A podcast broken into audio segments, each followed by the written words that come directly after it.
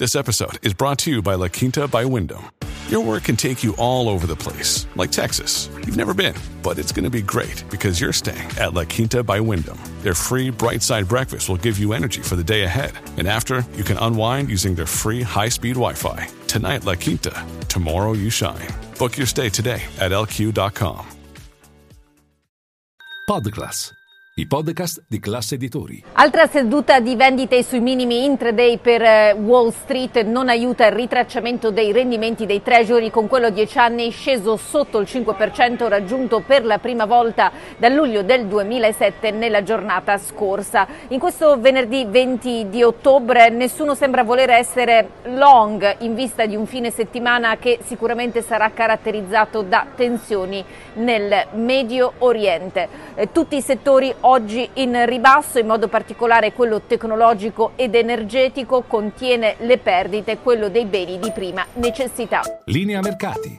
In anteprima, con la redazione di Class C N B C, le notizie che muovono le borse internazionali. Alla fine a Wall Street termina un'altra settimana negativa per l'esse and P cinquecento, è la peggiore da settembre. L'esse and P cinquecento ha flirtato con la media mobile a duecento giorni, considerata importante dagli esperti di analisi tecnica. La tenuta di quota quattromiladuecento rincuora, vedremo se e quanto questa tenuta durerà. C'è da dire che ci sono esperti ottimisti come quelli di Piper Sandler che non escludono un rally da qui a fine anno dell'indice benchmark del quattordici per cento, o quelli di Bank of America che citano un, un segnale contrarian per un rally nel breve termine. Su questo il mercato continua a interrogarsi alla fine di una settimana in cui Jerome Powell è suonato sia falco sia colomba. Guardiamo chiaramente all'primo novembre, quando la Fed dovrebbe lasciare i tassi invariati.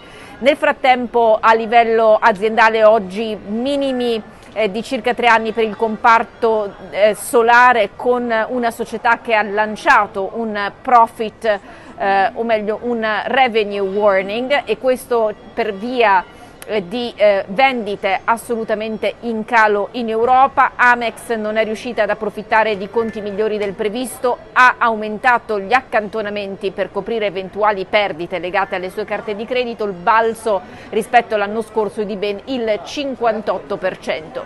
Mentre a Washington continua il caos alla Camera, Jim Jordan, dopo avere tentato per la terza volta di farsi eleggere speaker della Camera, non ci è riuscito. Il partito repubblicano a cui appartiene gli ha tolto la nomination, se ne riparla la settimana prossima, un nuovo voto potrebbe esserci martedì. Capite bene che tutto questo si inserisce eh, mentre il presidente Biden chiede al Congresso un pacchetto da centosei miliardi di dollari che include moltissimi aiuti sia per Israele sia per l'Ucraina.